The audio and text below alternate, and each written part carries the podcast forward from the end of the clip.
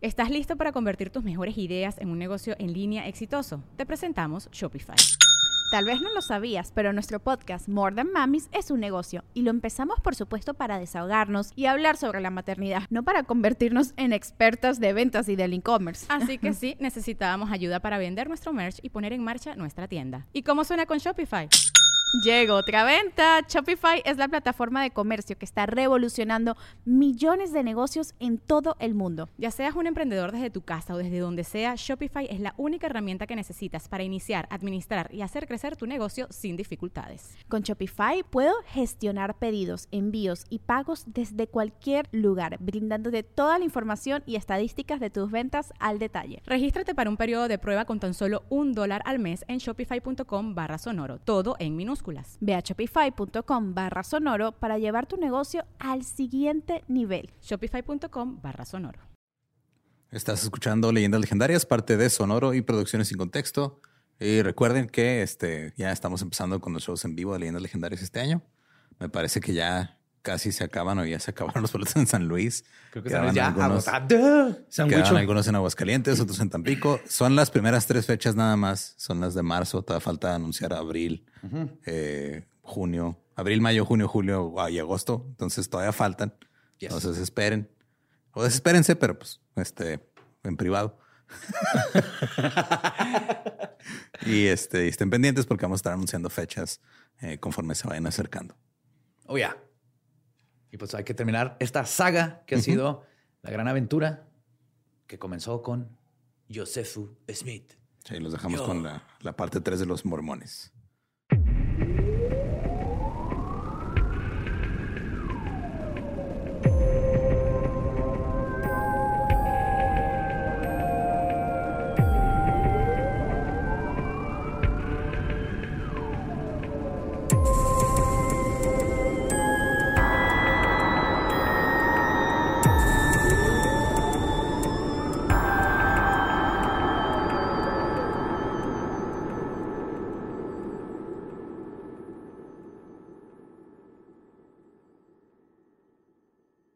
Bienvenidos a Leyendas Legendarias, el podcast en donde cada semana yo, José Antonio Badía, le contaré a Eduardo Espinosa y a Mario Capistrán casos de crimen real, fenómenos paranormales o eventos históricos tan peculiares, notorios y fantásticos que se ganaron el título de Leyendas Legendarias. Welcome a otro miércoles macabroso a terminar esta saga finalmente. Y para eso me acompañan, como siempre, Eduardo Espinosa y Mario López Capistrán.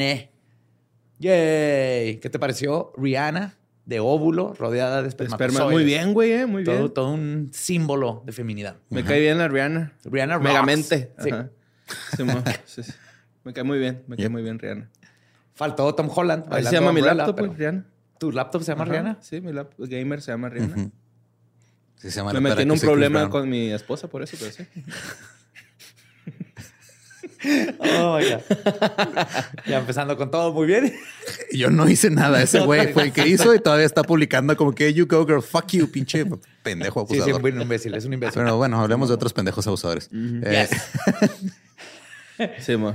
Pues en el eh, episodio pasado nos quedamos en pues, ya Brigham Young y nos íbamos a pasar a el mormonismo ya en estos tiempos, yes. que va a empezar un poquito atrás, pero vamos a ver este, incluso cosas que acaban de suceder hace poquito y que creo que muchos de aquí, especialmente del estado de Chihuahua. Vamos a hablar de la discografía de The Killers.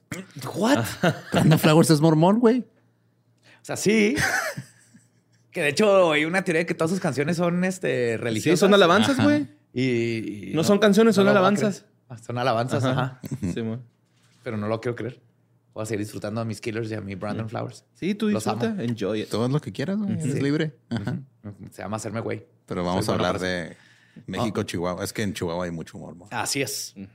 Y comenzamos con que en el 4 de noviembre del 2019, la comunidad mormona fundamentalista de la frontera mexicana se estremeció hasta sus cimientos.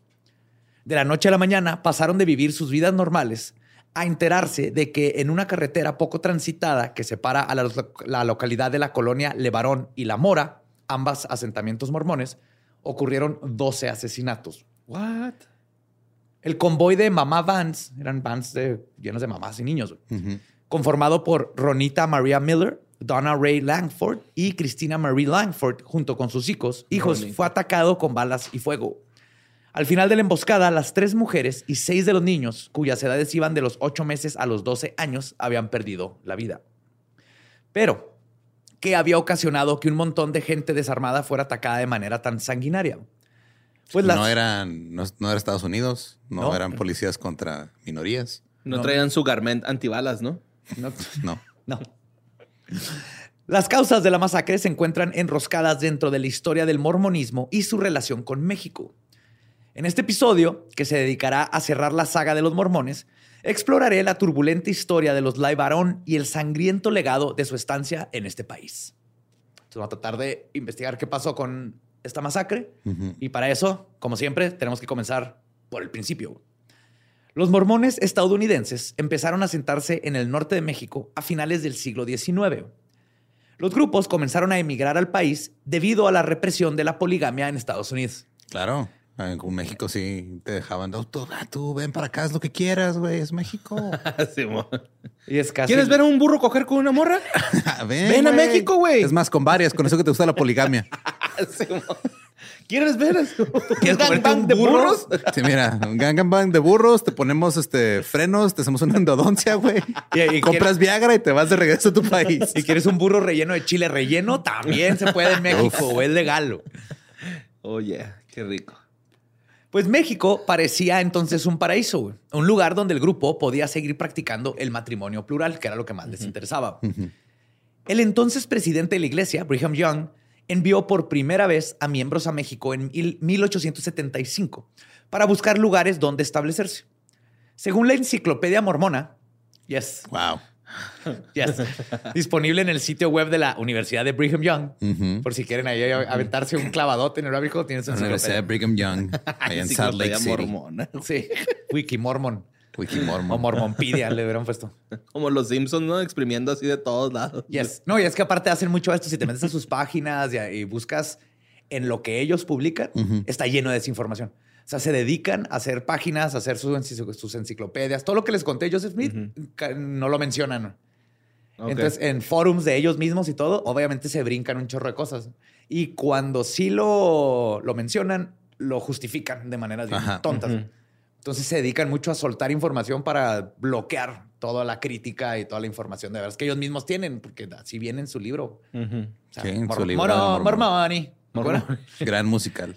Moronai. Moronai. Moronai. Moroni.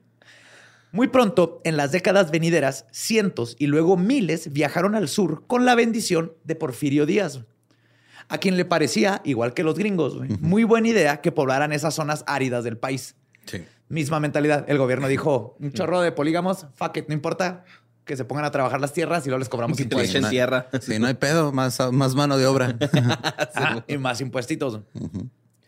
En concordancia con sus acciones en Estados Unidos, estos asentamientos también vinieron acompañados de conflicto debido al desplazamiento de grupos indígenas.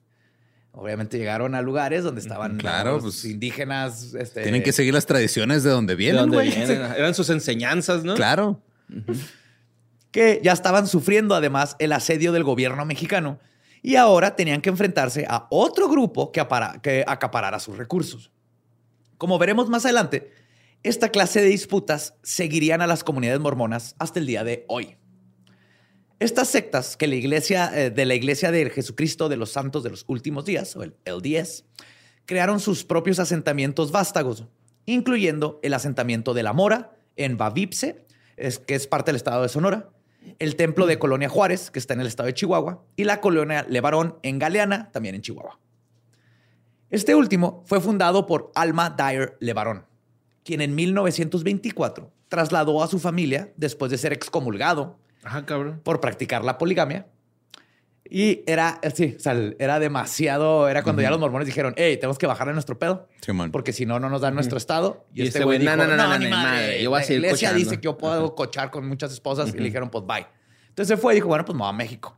Él era el nieto. Está confiable, güey. Sí, güey. Es que somos unos hijos de la chingada, güey. somos los de la tarde, va, güey. Sí, güey. ya no sabemos de consecuencias. Canadá, y Estados Unidos son los de la tarde, güey. Y los Centroamérica es la prepa abierta. sí, güey, ah, güey, así, güey. Y Estados Unidos son los de la mañana. Sí, ¿quién hizo esto? Los, de la tarde. Los de la tarde, la tarde. no, está ya México, güey. Es de reprobados. sí, sí somos, No, ah, Disfuncionales 100%. Somos un país disfuncional, güey. Sí, es que le perdimos el miedo a, los riesgos, a, la la repercusión y ahí la sociedad nos perdió a los mexicanos. la sociedad mundial, güey. Pues Dyer LeBaron era el nieto de Benjamin F. Johnson, el secretario confidencial y socio de negocios de Joseph Smith. Tiene una línea ahí directa. de uh, Joseph. No de sangre, pero sí de conocerlo. Ajá, pero de dinero, güey, que el dinero puede más que la sangre. Ah, claro, sí. Money, money, money, money. Perdón. Dyer se, mudó, con sus dos esposas. ¿Eh? ¿Viste eso? ¿Lo logró? Lo logré. Y ocho hijos al norte de México. Ahí la familia fundó una granja llamada Colonia Levarón. A pesar de que la cultura mormona es profundamente misógina, tiene una tradición arraigada de mujeres pioneras para las que el mormonismo es una aventura. En el siglo XIX, cuando aún estaban gestionando el asentarse en Utah, muchas mujeres que se habían criado en el cristianismo tradicional se convirtieron y viajaron de Inglaterra u otras partes a Estados Unidos con la idea de vivir de la tierra. Así que, güey, fuck it, vámonos para allá. Y cuando se topan con los mormones es de, pues estos vatos están agarrando tierras y trabajándolas, les estudies, güey, yo voy a crear mi vida acá, igual que los vatos que estaban viniendo, güey. Y obviamente estas no eran mujeres pues dóciles. sí, sí, se estaban viniendo ahí en sus señoras. Un chingo de señoras. Pues se vinieron para acá. y obviamente estas no eran mujeres dóciles, sino fuertes y con muchas habilidades para construir comunidad. Alma LeBaron era parte de este legado de moverse con estas pioneras y fundar una comunidad entera, algo que no fue sencillo, pero que logró. Cuando Alma murió en 1951, heredó el liderazgo de la comunidad a su hijo Joel LeBaron. Joel eventualmente incorporó la comunidad como la iglesia del primogénito de la plenitud de los templos en Salt Lake City, Utah. El hermano menor de Joel, Irville LeBaron, fue su segundo mando durante los primeros años de la existencia de la iglesia. Y la violencia ha rodeado a la comunidad de varón desde hace décadas. Y uno de sus momentos más cruciales está marcado por el reinado de terror de Irville, que está muy irónico, que está a una letra de ser Evil Levarón. Irville. Ajá. Irville Levarón. I'm Irville. I am Irville. De hecho, a él lo apodaban el Manson, el Manson mormón, güey. El Manson mormón. ah, no mames. Sí, güey. Mormonzón. Traigo mis calzoncitos mágicos, culero. Aquí vino Jesucristo, güey. Empapados de LCD. qué chido, güey.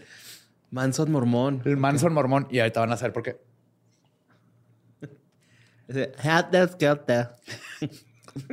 Erville era un supremacista blanco de 1,90 metros y fanático religioso al que le encantaba seducir a chicas menores de edad entrenaba mujeres para que mataran por él y ordenaba asesinatos a polígamos rivales y apóstatas de su iglesia. Por eso era el Manson. Literalmente un Manson, pero le creía. Pero eficiente. sí. Como no se podía drogar, no se distraía. Sí, se bañaba. Sí, güey. Si no le era pachuli, ¿va? Este huele a incienso. Sí, eran hippies contra escuela católica. Se casó con 13 mujeres, muchas de ellas menores de edad. Los miembros de la familia Levarón a su cargo fueron. Es que está bien culero que le digan se casó con menores de edad. No, cabrón, secuestró a menores de edad y abusó de ellas. Ah, abusó sexualmente de menores de edad. Este, y esta, los miembros de la familia Levarón a su cargo fueron responsables de por lo menos 50 asesinatos, así como de atracos a bancos, robos de carros, tráfico de droga y venta de armas a narcotraficantes. O sea, sí se mexicanizaron bien cabrón. Se miraron a la cultura en chinga, güey. si algo son los mormones, son, son, eficientes. Se apropiaron de la cultura. Sí, sí, sí está. Inventaron este la alabanza tumbada, ¿no? La inventaron. Consagran con bucanas, ¿no? Sí, güey. Estamos rezando a Malverde. sí, Green Bad. Pónganse sus calzoncillos Pa' que Dios me los cuide. Pues todo comenzó oficialmente en 1972, cuando ocurrió un cisma entre los hermanos debido a una larga rivalidad sobre quién debería tener el poder, como siempre. Claro. Erville se llevó a su gente a una comunidad en San Diego y formó su propia iglesia, la iglesia de los primogénitos del Cordero de Dios. El grupo pronto se convirtió en un culto que Erville gobernaba con puño de hierro y una mente nublada por las drogas. Irónicamente, pasaba mucho tiempo pecando. Era un visitante asiduo de Las Vegas, en donde tenía borracheras astrales, sexo fuera del matrimonio y demás cosas que, obviamente, no se permiten en el mormonismo de ninguna clase. Qué huevos de, o sea, tener 13 esposas y todavía querer coger fuera del matrimonio, güey. Pues. y aparte ¿Fuera de cuál matrimonio, güey? O sea, estás cogiendo fuera de un matrimonio en todo momento. Sí, constantemente, güey. Y aparte eres ¿Cómo predicas, güey? Pero ya sabemos, cultos. Pues bien cochadito, ¿no? Bien exprimidito, güey. Así predicas porque así se la pasaba bomba, güey. La neta. Debe tener el libido sexual muy alto estos cabrones. Sí, el semen de hoy, perdón, el sermón de hoy. Bien nublada su mente. ¿Saben qué? Tengo que ir al casino Flamingo, este, porque se va a aparecer ahí Jesús a la o Celine Dion. Uno de los dos. Uno de los dos va a estar ahí. Pero si, si es Celine Dion, les traigo recuerditos. Si es Jesús, les traigo una nueva revelación. Y llega y el güey, no hay nada más difícil que vivir sin ti. Este Jesús mexicano está muy raro. Me encanta Jesús mexicano. Pues el grupo de Erville se fanatizó tanto que cuando les ordenó a algunos que volvieran a México y asesinaran a su hermano Joel, no lo dudaron. El razonamiento para este asesinato se encontraba dentro de la misma doctrina mormona. Erville se había encargado de traer de regreso la vieja práctica llamada expiación de sangre. El Blood Atonement. Ajá. Que era, como les comenté, básicamente asesinato por motivos religiosos donde se justificaba el asesinato creyendo que matando ibas a limpiar los pecados de la persona asesinada. Y esta práctica fue utilizada rápidamente para deshacerse de un rival de su nueva iglesia, su propio hermano. O sea, lo primero que hizo es ese güey. a su carnal. Sí, tiene su propia iglesia. Ay, güey, tenemos esto de Blood Atonement voy a sacarlo de nuevo de ahí de entre los. Una de las primeras cosas que pasaron según la iglesia fue un güey matando a su hermano. esto no es nada nuevo. De hecho, ah, pues sí, ahorita, de hecho. el Caín y Abel de los Levarón. Literal, así los describen, ahorita lo menciono. Oh, shit. En 1972, Erville Levarón estaba establecido en la iglesia del Cordero de Dios. Y el 20 de agosto de 1972, en Ensenada, Baja California, México, uno de los seguidores de Erville, Daniel Jordan, quien estaba casado con este, una de las sobrinas de Erville, le disparó a Joel de varón en la cabeza mientras el hijo pequeño dormía en el asiento trasero del automóvil estacionado ahí enfrente de la casa. Damn. Erville fue juzgado y condenado en México por el asesinato de Joel, pero la condena fue anulada. Ok. ¿Por qué? No, no. México. México. Pero el calor gatillo. No, él mandó a alguien. A, alguien. ajá. Pero, pero luego lo supieron que pues le mandó la orden. con eso se, se, se, escudó, ¿no? Así de... Eh, pues mandar a matar a alguien, este... Por eso, pero, o sea, se escudó así de que no, es que son motivos religiosos y yo no lo hice, lo hizo ella. Casi, casi. Ah, es México. A mí se me hace más que fue como... Se perdió el caso. Un motivo religioso. Un parillo, güey. 10 mil pesos, 20 mil pesos, 30 mil pesos.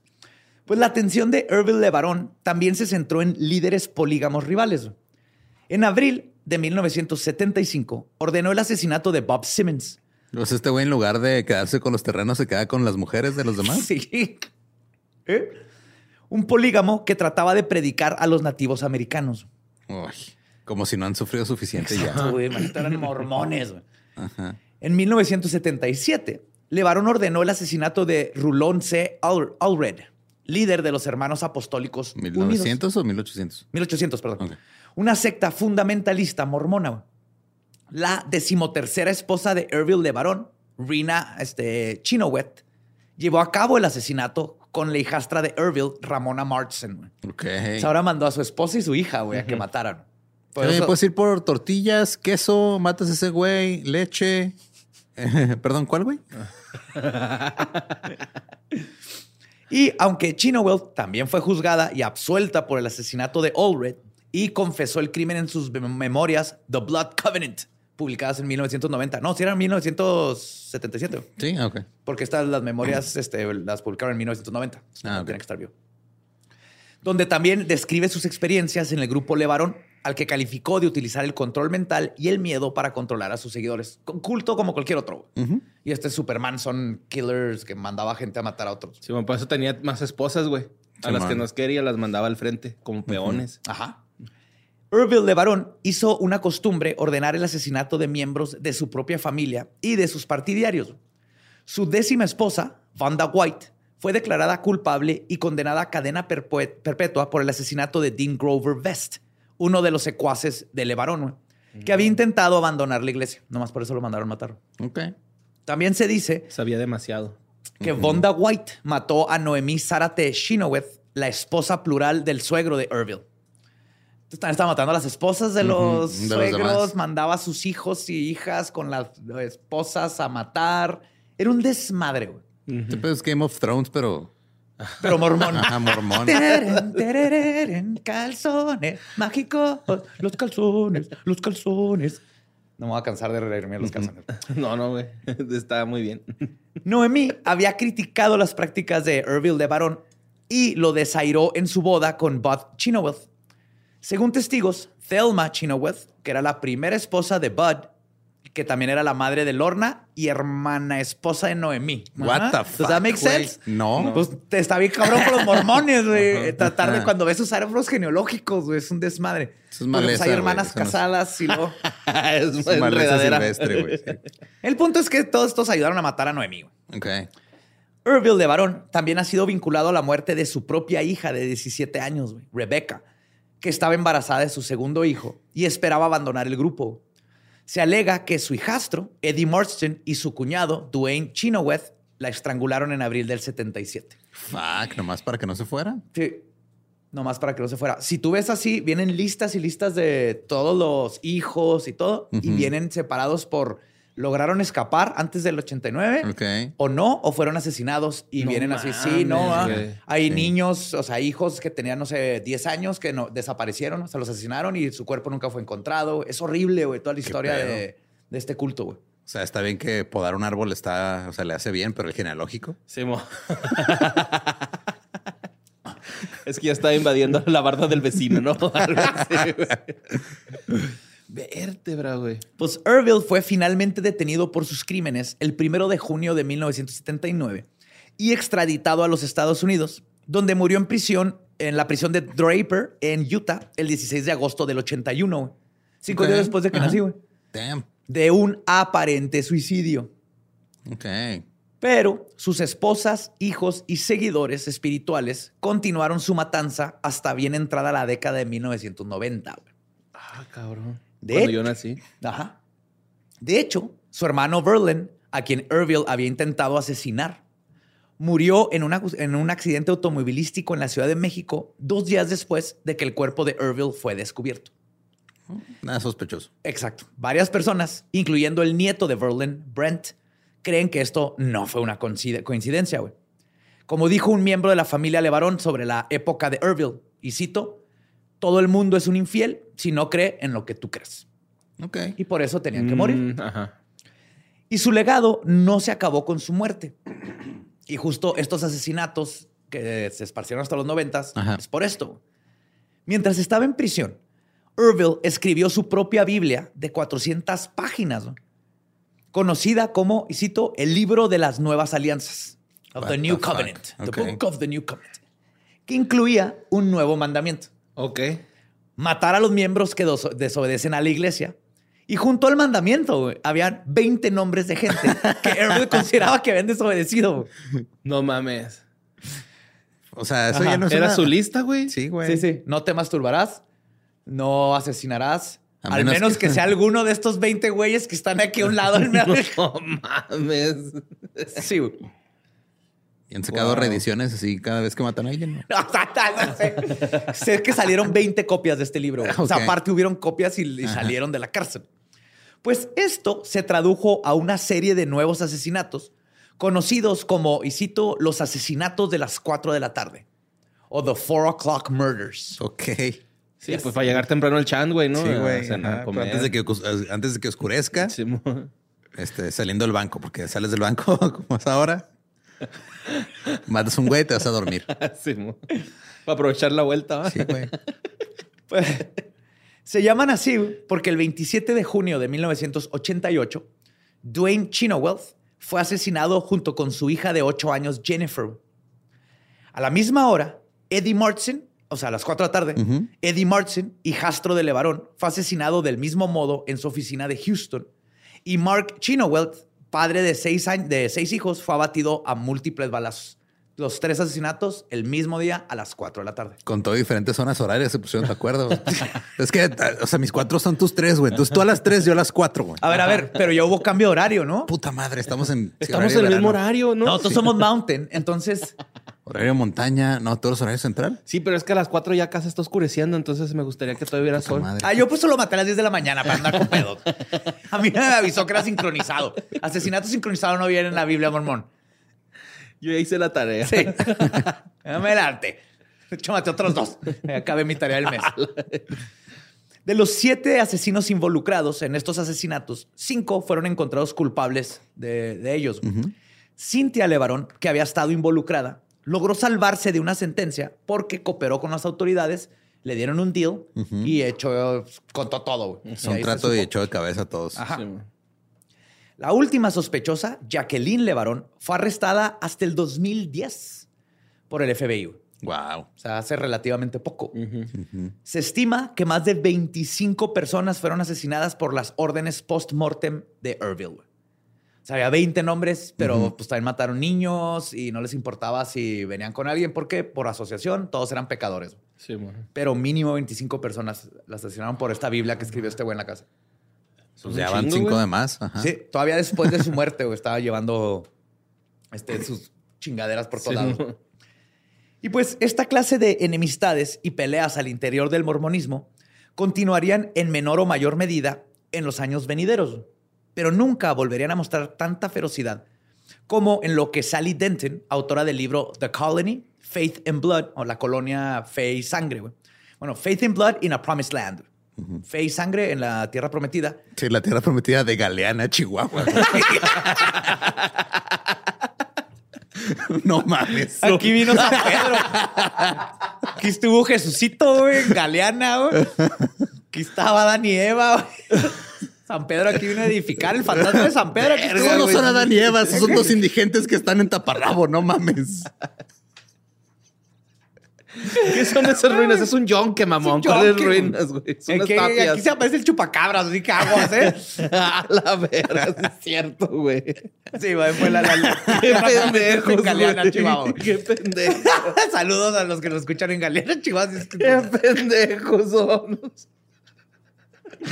Ah, desde ahí dices como que algo está mal, ¿no? Sí, bienvenidos a la tierra prometida. Pasó un chamizo así. Desde que llegaron, les pasó lo mismo cuando llegaron a Utah, güey. Ellos estaban prometiendo árboles frutales y la madre llegan y pinches rocas por todos lados. Nunca, nunca han visto el patrón, ¿verdad? Los mormones. ¿Y qué? ¿Por qué siempre terminamos en pantanos, desiertos, lugares donde nada más quiere vivir, güey? ¿Qué, coincidencia. Que, es donde Jesús siempre quiere que sembremos. Pinche tiradero nuclear, güey. fuck? Pendejo, güey. Como nadie lo cuestionó, güey. Nunca. Pues este libro, güey, de hecho es la fuente principal de este episodio. Calificó como un western bíblico, güey. Entonces, es madre, güey. Irville y Joel de Barón, dice, son el paralelismo de Caín y Abel para el mormonismo fundamentalista, güey. Pero pues pasó apenas hace poco, güey. Sí, 50, 60 años. Ajá. Sí, es muy reciente, güey. Pues las comunidades de la colonia Levarón y La Mora vieron el auge del narcotráfico en México muy, muy de cerca. A primera vista, y para el cártel de Sinaloa, los mormones solo parecían ser granjeros acaudalados. La colonia Levarón tiene unos 3.000 habitantes y fue construida para parecerse a un suburbio gringo lujoso. Tiene casas enormes, estilo Santa Fe, cul de sacs y jardines perfectamente cuidados, cercas blancas, estatuas de bronce y calles amplias en las que se pasean en sus SUVs del tamaño de un crucero caribeño, manejadas por mujeres rubias y sus muchísimos hijos que las siguen en fila como patitos. Está muy raro ese pedo. Stepford Wives. O sea, está bien curioso porque llegas ahí, en, el estado de Chihuahua, y es otro mundo, güey. Estás, en un suburbio de los 60 de Estados Unidos. A diferencia de un callejón abandonado a los 60 en cualquier otro lado. y de hecho, no necesitan salir para entretenerse siquiera. Dentro construyeron un campo de golf y uno de tiro. Y por supuesto que la abundancia financiera atraería la atención del cártel. Está padre que porque tanto en un campo de golf como en uno de tiro puedes hacer uno y en uno. sí, güey, es lo que iba a decir, güey, que puedes organizar una orgía en cualquiera de esos dos lugares. ¡Ay, güey! ¡Qué difícil! qué buen segue Hay hoyos, mm, asesinatos, mm, orgías. Uno es darle uso, otro es provocarlo. Pues décadas antes de la masacre del, 2019, las comunidades mormonas hicieron un pacto de no te molestaré si tú no me molestas con el Chapo. El cártel de Sinaloa tenía rutas de contrabando de drogas cerca de la colonia mormona y era por donde cruzaban la frontera para mover el producto en Estados Unidos. Sally Denton especula sobre la naturaleza de este pacto de no agresión. Dice, y cito, Creo que es ingenuo que el público crea que solo eran vecinos amistosos, que se saludaban en los este, controles sicarios. No creo que se pueda convivir con algunas de las personas más violentas del mundo sin tener algo que ofrecer. Creo que ayudaban con armas. Se especula que teniendo acceso a Estados Unidos y moviendo cosas de ranchos y así, podían estar traficando armas. Ya. Debido a la larga historia de violencia mesiánica y persecución gubernamental, de las comunidades mormonas siempre han estado muy armadas. La colonia Levarón y La Mora son muy discretas en cuanto, a, en cuanto a la calidad y clase de armas que poseen, pero es un hecho que cuentan con armas de fuego de muchos calibres y de muchos tipos. Entonces, las tensiones entre los mormones y el narco escalaron en el sexenio de Felipito Calderón, cuando hizo toda su pinche cagadera. El fecal. El fecal. En mayo del 2009, Eric Levaron, el primo de 16 años de una de las víctimas de la masacre del 2019, Ronita Miller, y uno de sus hermanos fueron secuestrados. Los secuestradores exigieron un millón de dólares por la liberación de los hermanos, según el Houston Chronicle. El pueblo encabezó protestas de cientos de personas contra funcionarios del, gobierno de Chihuahua, pidiendo que soldados y policías buscaran a las víctimas. Por alguna razón, los chicos fueron liberados cuatro días después, sin que los secuestradores recibieran dinero alguno. Y no se sabe qué pasó. Ah, como de que no, no, es nuestro, es, aliado, aliado, suéltalo. Algo no se sabe, güey. Pero lo bueno es que lo soltaron y todo, todo estuvo bien. Pero solo unos meses después, el hermano mayor de Eric, Benjamín, y su cuñado, Luis Whitmar, fueron asesinados por pistoleros. Entonces, Benjamín Levarón había encabezado las protestas gubernamentales que presionaban por la liberación de Eric y exigían protección policial para su comunidad. El narcotraficante José Rodolfo Escajeda fue detenido posteriormente por los asesinatos. Entonces aquí ya empezó a haber un problema entre los dos. No se sabe cómo se rompió la tregua, qué estaba pasando, pero aquí ya se veía todo muy tenso, igual que se puso tenso todo el país. A los de Barón les tocó vivir también esta tragedia, igual que la mitad de todo México. Simón. Para el 2019, la relación de las comunidades mormonas con el narco no era la de antes. Después del arresto del Chapo y su extradición, el pacto de no agresión del que los había protegido por tanto tiempo empezó a tambalearse. No parece que hubiera continuado del todo cuando el cartel de Sinaloa se fragmentó al mando de los chapitos. Sally Denton habla de tensiones provocadas por la compra de gasolina y se especula si el cartel estaba presionando a la colonia Levarón para que solo les comprara combustible a ellos. Ah, cabrón, ok. Además de esto, la región entera estaba sumergida en un lapso de violencia. Todos nos acordamos. Bueno, aquí nos tocó todo. La chingadera, güey. Un cabrón, güey. El ahora famoso Culiacanazo había ocurrido solo unas semanas antes de la masacre de la familia Langford LeBaron. Okay. Entonces, ah, hay una conexión entre todo esto. De igual manera, había un pique bastante grave con miembros de la organización de, de agricultores llamados El Barzón. No sé si lo han escuchado aquí de Chihuahua. Ajá. El Barzón denunciaba a las, comunidades mormonas de robar agua de los ejidos para regar sus muy rentables huertas de nogales. Siguen habiendo... ¿Es de la canción? ¿No? No. O sea, pero... No sé. Hasta ahorita hay problemas con eso. Hay una canción que menciona el Barzón. Se me reventó el Barzón y sigue la yunta andando. Sí, güey. Pues sí, sí, es ese. Pero no sé si se refiere al grupo de agricultores. ¿Dice? Sí, grupo de agricultores del Barzón. Eh, exactamente. ¿Sí? Ah, entonces, a lo mejor sí. Sí se las compusieron a ellos. no, sé, güey, la neta. Pero hay problemas hasta ahorita, o sea, con... Hay escasez de agua en todo el mundo.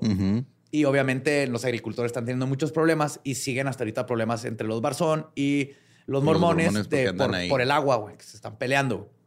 Entonces, este, estaba con esta pelea y el Barzón empezó a acusar a los mormones de haberse aliado al narco y a la, de, actividades extractivistas de recursos humanos, mexicanos, perdón. Los mormones acusaban a los barzonistas de ser un grupo criminal que seguía las órdenes del gobernador Javier Corral. Sí, entonces tienes a pinche Javier Corral. Ajá y acusado de tirarle paro a estos güeyes porque le convenía y, ah, como todo en México se empezó a hacer un desmadre entre grupos criminales, este, los gobernadores como siempre y mormones. Ok. Y luego todavía nos aplican el monorriel de los Simpsons. Te digo, somos el, sí somos los de la tarde, güey. Donde más, totalmente surreal México. Pero a pesar de toda la turbulencia a su alrededor, las víctimas de la emboscada del 2019 eran mujeres de la comunidad mormona que estaban simplemente, simplemente viviendo sus vidas antes de ser brutalmente asesinadas junto con sus hijos. Ronita llevaba viviendo en La Mona casi un año. La Mora. la Mora, perdón. Sí. Ah, yo, pero mames, ya. sí, se quedó arriba, ¿no? Se quedó arriba. No, la Mora, la Mora. Sí, dice la Mora. Fui yo. La mormona. Explica mucho de las visiones. Por eso metía la cabeza así en el sombrero para leer las placas. Pásame el resistor 5000. Necesito pegar las plaquitas aquí adentro.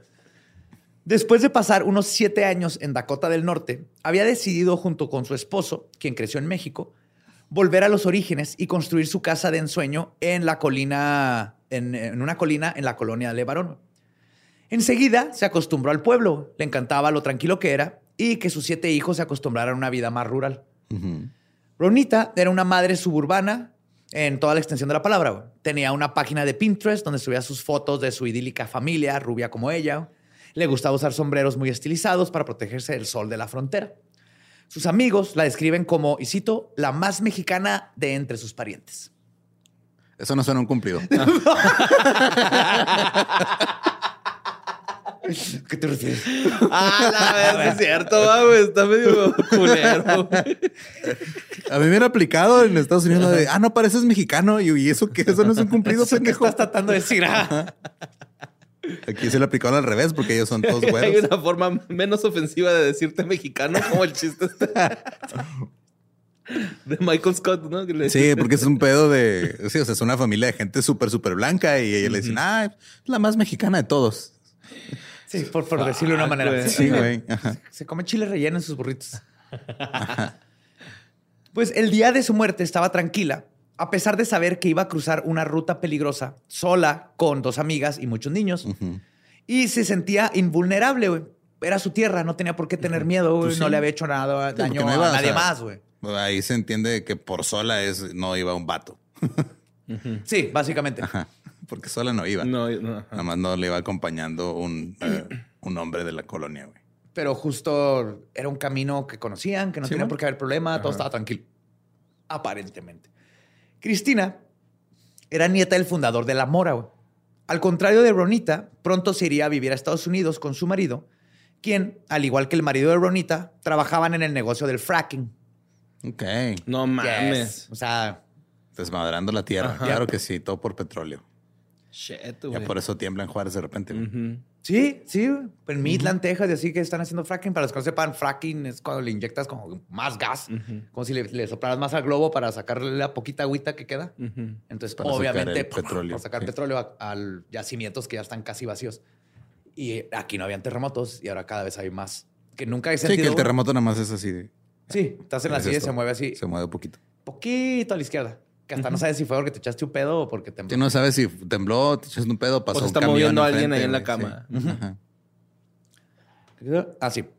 A él le gustaba tocar el piano y tenía un temperamento duro, güey. Donna era la mayor de la familia plural de 49 hijos. La verga, güey. Sí. Qué pinche hueva, güey. Sí. 49 hijos. Una madre más para todos. Estaba a unos días de una. Creo que unos amigos de mi papá eran mormones entonces. Sí, tú regalas uno que otro, yo creo, uno. Yo creo que se te pierde y no te das cuenta, ¿no? Uno se te de perder, se lo, está, no sé, güey. De repente llega así ya graduado, güey. Así ya soy ingeniero. ¿Y tú quién eres? Soy tu hijo. Ah, cabrón, sí es cierto. Te tiene que pasar eso, güey, eventualmente, güey. Qué feo, güey. No, es que me estoy, acordando que mis papás tenían unos amigos que creo que el, señor tenía como treinta y tantos hermanos. Eso es demasiado, oh, güey. ¿No era nomás de rancho? No sé si era de rancho o mormón. No, de todos modos es mucho para ser de rancho, güey. 33. Sí, güey, digo porque, o sea, Mi abuela tuvo. Sí, o sea, los de rancho sí. Sí, como 9, 10. Sí, 9, 10. Tienen pudor, güey. ¿no? O sea, digo, mi abuela materna tuvo 5, mi abuela paterna tuvo 9 o 10, creo. Sí, mi abuela ah, materna. Ah, sí, igual mi materna son 9, 8, no estoy seguro. Y mi papá son 4, güey. No son tantos. Sí, mi abuela paterna se metió en pedos en Juárez porque dijo, no, 4, se acabó. Not doing this. Eh. Y empezó con anticonceptivos y luego la iglesia la excomulgó. Era una chingona mi abuela. Sí. ¿En qué me quedé? Ah, que Dawn era la mayor, eh, con 49 hijos, y ella estaba unos días de una fiesta de celebración por su 25 aniversario de bodas. Las tres fueron creadas en familias polígamas. Era todo lo que conocían. Estaban emparentadas tanto por sangre como por matrimonio. ¿Qué, ¿Qué, vas a decir? Que tanto por sangre como por semen. pues sí, matrimonio. Acababan de... Sí, en vez de sangre y fe, se debería llamar sangre y semen. Sangre y semen. en la tierra prometida de Galeana, Chihuahua. El paraíso en la tierra. Eso, güey. Todavía te lo creo en la sierra, ¿no? En la sierra Traumara era el paraíso. Ahí, güey, ves. Oh, las cabrón. cascadas, ríos. güey, pero... Galeana, Le acaban de hacer una fiesta de despedida a Cristina y los ánimos estaban altos. Las tres y la pipiolera de niños se juntaron en la casa de la madre de Cristina, Amelia Langford. Empacaron juguetes, pañales y comida para sus camionetas. Aunque estaban relajadas, Amelia y otras mujeres de la comunidad que estaban reunidas dijeron tener un presentimiento extraño sobre el viaje. Un sexto sentido, güey. Todo lo tenemos, Hay que hacerle más caso. Yo muy apenas tengo cinco, güey. Mi vista está jodida. Un oído me falla. Same. Tengo sinusitis. O sea, tú hazle caso a la panza.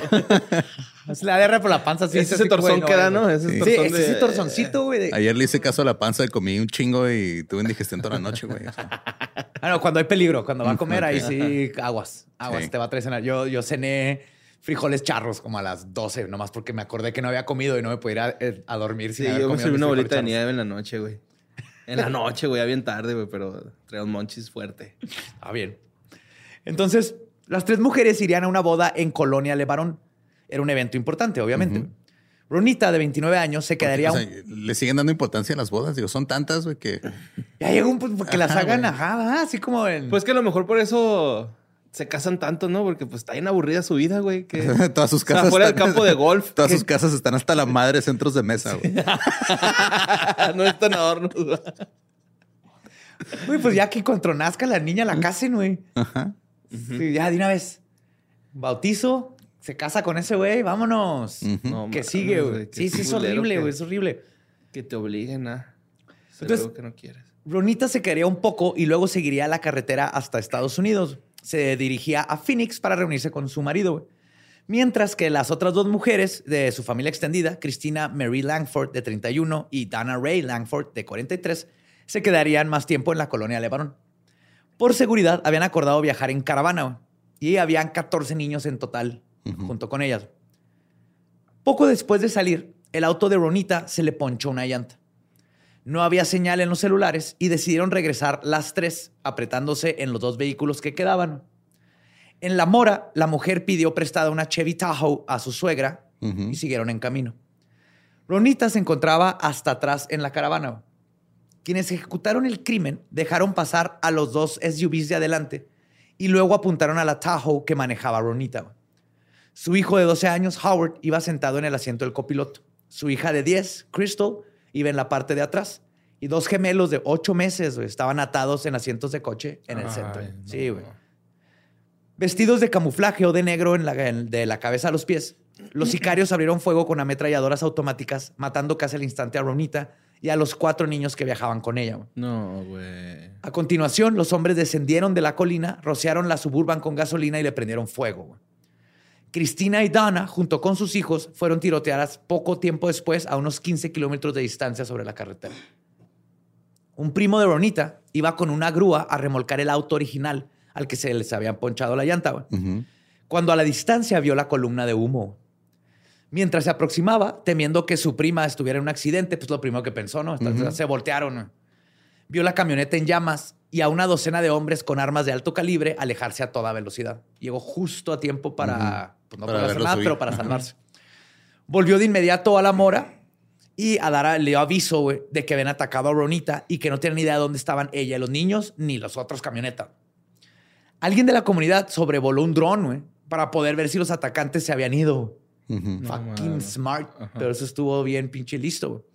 Al ver que la costa estaba despejada, hombres de la Mora se armaron y fueron a investigar. Los acompañaban miembros del cártel de Sonora que también tenían interés en saber qué demonios había pasado en su territorio. Okay. Como que dijeron, oye, acaba de haber un ataque. What the fuck. Entonces, sí que, ok, todo el mundo tranquilo. Vamos a ver qué rollo. Esta ala del cártel de Sinaloa era la más cercana a la comunidad de la Mora. Tenían el pacto de no agresión más sólido. Incluso con el Chapo ya habiendo sido encarcelado, ahí todo se seguía moviendo normal. Por eso digo que nadie se preocupaba por esa pasada ni nada pues unos 60 sicarios acompañaban a un par de docenas de mormones, todos armados hasta los dientes. Imagínate esta escena, ni Tarantino, güey, se le ocurre esta escena. No. Pero qué bonito. sí, vamos, vamos a unirnos por un bien común que es que acaban de matar unas mujeres y niños, güey. Todos sabemos que esto está mal. Eh, vamos, los mormones. Pongan sus chalecos antibalas, pongan sus calzones antibalas, sus garments y vámonos. La gente de La Mora y Colonia Levarón de inmediato corrió la, este, corrieron la noticia del ataque. Se hicieron cadenas de WhatsApp que de inmediato se distribuyeron entre todos. Pedían en redes sociales ayuda a la embajada americana y se hacían llamamientos generales a que se hiciera justicia, así como ayudar a encontrar a Dana y Cristina, cuyos cuerpos no habían sido localizados. A la escena del crimen llegaron eventualmente los padres de Ronita, Adrian y Shalom Levarón. Cuando Adrian y Shalom vieron los restos humeantes. Un mormón que se llama Shalom. Shalom, sí. Ok. Ahí, pasó algo. Todo bien. Ahí pasó algo. Pues, era el más, este, el más Shalom de todos, ¿no? Sí, no tenía prepucio ese mormón. sí. porque se lo acabó entre tantas esposas. ¿Ya ves que ¿Cómo sacapuntas o qué, güey? Eso pasa con los penes de los hombres, güey mientras más coches, más se te va deshaciendo, se te va haciendo delgadito, delgadito, se cae el prepucio y lo queda el pene chiquitito. Ajá. Eso le pasa a los hombres promiscuos. Cuidado, por eso no sean promiscuos. A la Una vez al mes nada más. el Para mantener tu, tu coloretito ahí bien. el pitillo es como un colorete, güey. Lo vas usando y se va desgastando. Pues cuando llegó Chalom y, Adrian, obviamente empezaron a llorar, güey, cuando vieron lo que estaba ahí. Sí, pues sí.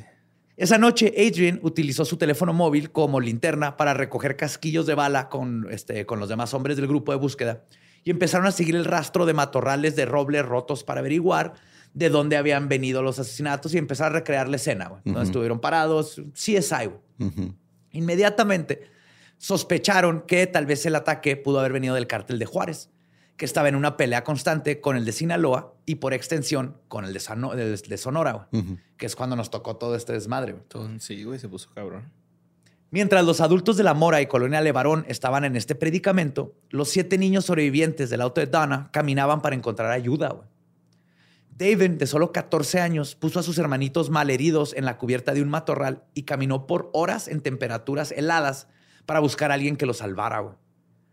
Sus hermanos no podían acompañarlo porque estaban muy heridos. Eventualmente encontró al grupo de hombres que había salido de la mora en busca de Ronita y fue el primer reporte que tuvieron de sus, las muertes de Cristina y Donna. El grupo peinó la zona y encontraron al fin los SUVs de las dos mujeres.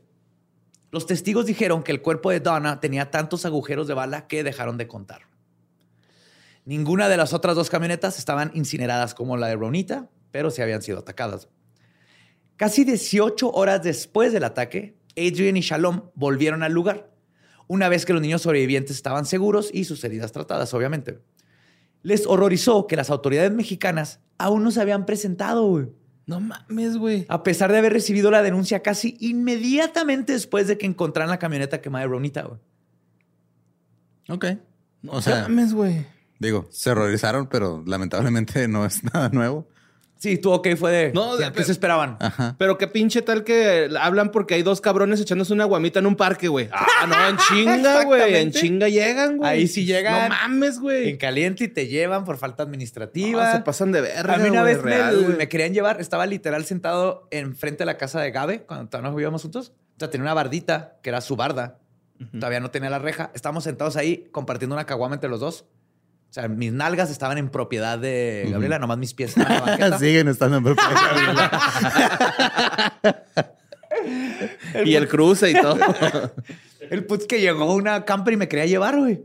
Ajá. Que porque estaba en vía pública, güey. Come Si hubiera literalmente. sí, ¿cómo pasó si tienen un chingo de huevos, güey? Ahí sí, de volada, güey. Mames, güey. ¿Qué pasó, joven? ¿Y su permiso de andamio?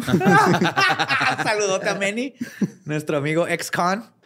No, es todo un gangster ese menino. Sí, sí, lo arrestaron por pintar sin andamio. Ajá. Digo, sin permiso de andamio. no por grafitear. No, no, no, Por no tener permiso para el andamio. Increíble. Pues el proceso de investigación de la emboscada fue tan turbulento como todo lo que lo rodeaba. Tras la masacre, las autoridades mexicanas detuvieron a 31 personas presuntamente relacionadas con la línea y el cártel de Juárez, aunque solo siete han sido acusadas de los homicidios. La línea está compuesta por ex policías, policías en activo y gente de tiene años en esta ciudad siendo parte de esta, iba a decir comunidad, de este cártel. Y comenzó como una unidad fuertemente armada, ampliamente entrenada en guerra urbana y era el brazo ejecutor del cártel de Juárez. Se hizo más poderosa hacia el 2008, cuando la guerra contra el cártel de Sinaloa estaba en su punto álgido por el control por la plaza de Juárez, posiblemente el bien inmueble más valioso de la frontera, y que a todos nos tocó vivir esa pesadilla que fue las malas decisiones de un presidente estúpido. Ay, güey. Yes. Con la estupidez de no legalizar las pinches drogas. Sí, hay flashbacks bien cabrón, güey. Sí, PTSD, güey, literal.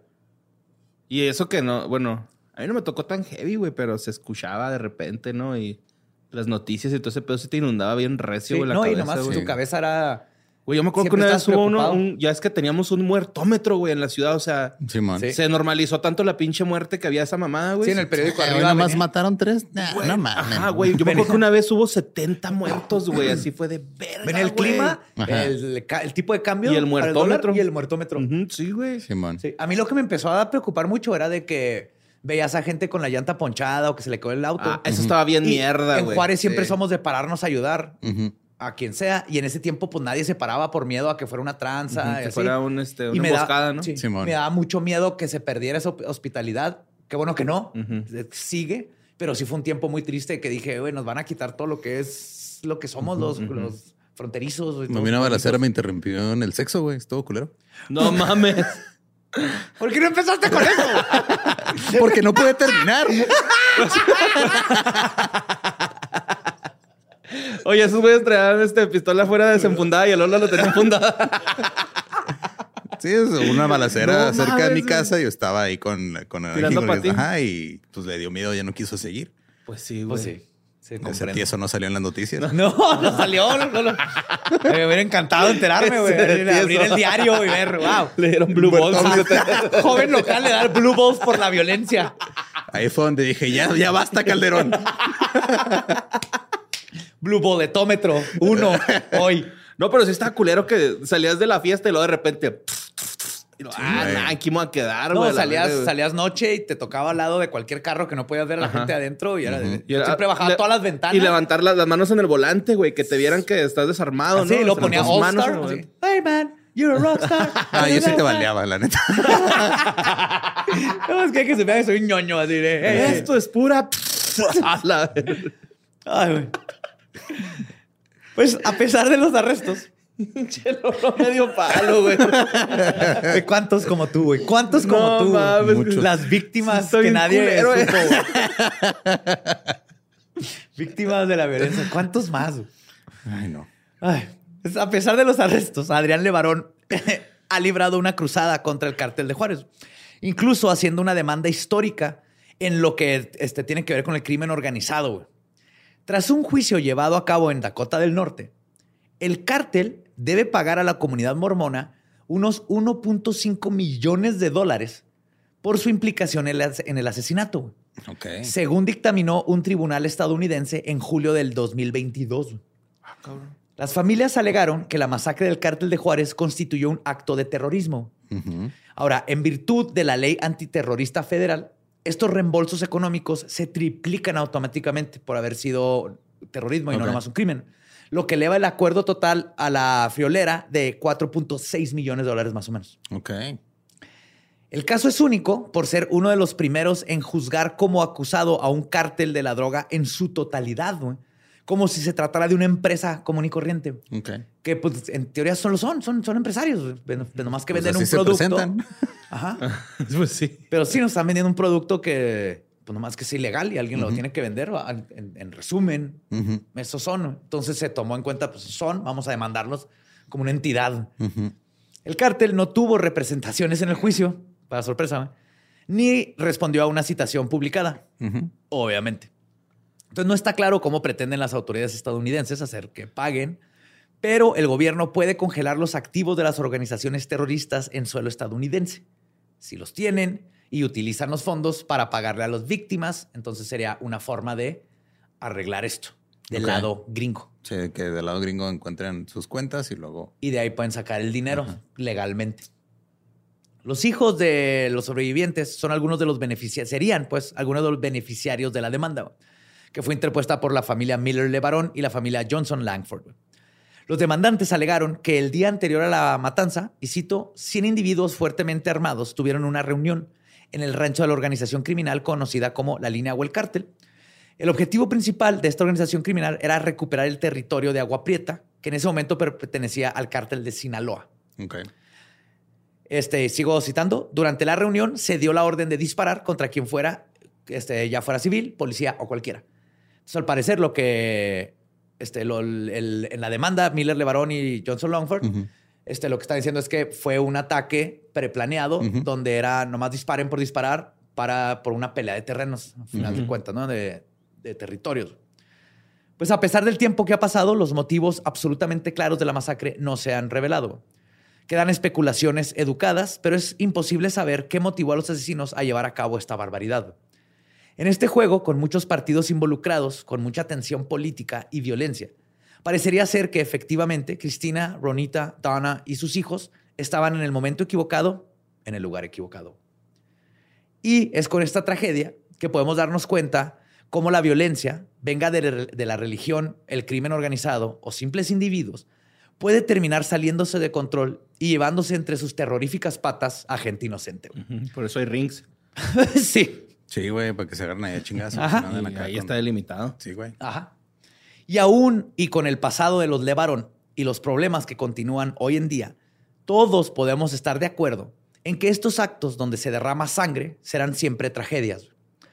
La religión debe ser un refugio espiritual, una guía para mejorarte individualmente no un transporte de ideologías que promuevan el odio y el control de la autonomía de otros. Ah, ¿no?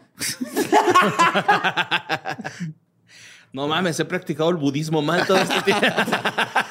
Ponte a meditar, cabrón. Ponte a meditar, te parto la madre, pendejo. ¿Quieres que te regreses a karma o qué? si tu creencia se basa en calzones mágicos, carpinteros judíos o la existencia de magia, Bigfoot y los aliens, adelante. En este universo lleno de misterios y dudas existenciales, lo que te ayude a ser una mejor persona será siempre necesario, siempre y cuando no afectes a los demás. Y eso fue lo que sucedió en nuestro estado con toda esta religión que llamamos los mormons. Ay, qué cosas. Palabra de Belcebú. Ajá. Y continúa y finalmente se regresa, se reduce todo a problemas de terrenos, de agua, de bienes materiales que no ha parado nunca en nuestra historia como seres humanos. Están, o sea, ya que, que digas, ah, me voy a refugiar en México, ahí sí puedo hacer mi desmadre. Pero no se te olvida que hay otra gente haciendo su desmadre en México. Que pensó lo mismo. Ajá. Ajá. vámonos y Que son de aquí. Sí, güey. vámonos al norte a hacer nuestro desmadre. No mames. Y luego chocan los desmadres y qué cagadero. Exactamente. Aunque no tengan uno que ver con el otro, luego van a haber beneficios que chocan y que necesitan y se hace un desmadre. Qué cosas. Qué difícil. Ajá. Muy difícil, Borre. Sí, situación. Pero pues síganos en las redes. Este, no somos un culto. Creo. Oficialmente no. Ok.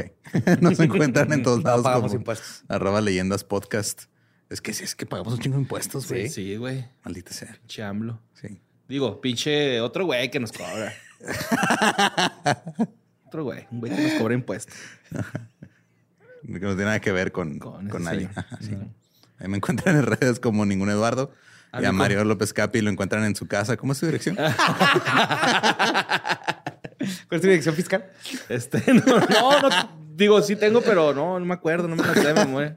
Sí me la sé de memoria, güey. Fuck, güey. Si me torturan, sí me la sacan, güey. y también, mira esta fiscal. Ahí me encuentren con Mario López Capi. No me busquen en mi casa. Búsquenme en las redes sociales, por favor. me encuentran como El Va Diablo. Nuestro podcast ha terminado. Podemos irnos a pistear. Esto fue Palabra de Maroney. Ajá.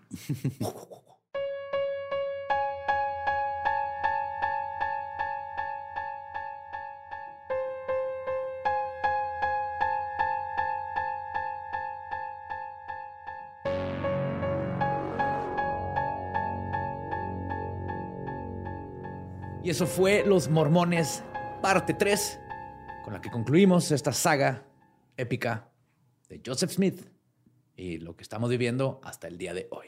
Sí, si quieren escuchar más episodios o cosas de mormones, eh, ahí eh, está el episodio 119 del Dolop, que es James Strang y su isla mormona, que cuando empezaron a hacerse grupitos, él se fue a una isla con unos mormones Está el episodio 131 de Joseph Morris y los mormones morrisitas, que ese güey también cuando estaban peleando se dijo, yo tuve una revelación, yo soy el profeta, síganme. Y se llevó como 400 güeyes también a hacer un desmadre. Ajá. Y está el de Porter Rockwell, el guardaespaldas mormones, el 149 de... Ese güey era un güey. Ese güey era un desmadre, güey. O sea, nomás era un güey que literal era, o sea, este, vivía en la granja del lado de Joseph Smith y se volvió su guardura, güey. Ni creía, la neta, neta. No, no creía mucho. De hecho, ese güey lo dejaban pistear y todo, pero defendía a Joseph Smith. Ya. Y era su guardaespaldas. Fue el guardura también de Brigham y hizo un desmadre, este, mató gente. Sí, era como que tenía su propio llamado. Le hacen bullying, yo lo voy a cuidar. Ay, con su religión todo bonito, este meco. pero ya andaba cuidando al chivato con barbota y así. Pero sí, ahí están el episodio 119, 131, 149 del Dolop. Hablan también de mormones si quieren un poquito más de. Adentrarse en su historia. Digamos de este, side stories, ¿no? Así como que historias acá que no son la principal, pero están historias paralelas ahí los laditos. Este, porque sí estuvo denso este último episodio, güey. Sí, güey. Sí, sí, sí, sí, sí. deja pensando, ¿eh? Sí. Mucho. Y creo que, pues, ese es el chiste. Hay que pensar. y rehacernos en algo mejor. Ajá. Así que vamos a, vamos a rehacernos de aquí a la otra semana. Yes. Nos escuchamos el próximo miércoles. ¿Estás listo para convertir tus mejores ideas en un negocio en línea exitoso? Te presentamos Shopify. Tal vez no lo sabías, pero nuestro podcast More Than Mamis es un negocio y lo empezamos por supuesto para desahogarnos y hablar sobre la maternidad, no para convertirnos en expertas de ventas y del e-commerce. Así que sí, necesitábamos ayuda para vender nuestro merch y poner en marcha nuestra tienda. ¿Y cómo suena con Shopify? Llegó otra venta. Shopify es la plataforma de comercio que está revolucionando millones de negocios en todo el mundo. Ya seas un emprendedor desde tu casa o desde donde sea, Shopify es la única herramienta que necesitas para iniciar, administrar y hacer crecer tu negocio sin dificultades. Con Shopify puedo gestionar pedidos, envíos y pagos desde cualquier lugar, brindándote toda la información y estadísticas de tus ventas al detalle. Regístrate para un periodo de prueba con tan solo un dólar al mes en shopify.com barra sonoro, todo en minúsculas Ve a shopify.com barra sonoro para llevar tu negocio al siguiente nivel. Shopify.com barra sonoro. Step into the world of power, loyalty and luck. I'm gonna make him an offer he can't refuse. With family, cannolis and spins mean everything. Now, you wanna get mixed up in the family business. Introducing The Godfather at ChumbaCasino.com. Test your luck in the shadowy world of the Godfather slot. Someday, I will call upon you to do a service for me. Play the Godfather, now at Chumpacasino.com. Welcome to the family. No purchase necessary. VGW Group. Void where prohibited by law. 18 plus. Terms and conditions apply.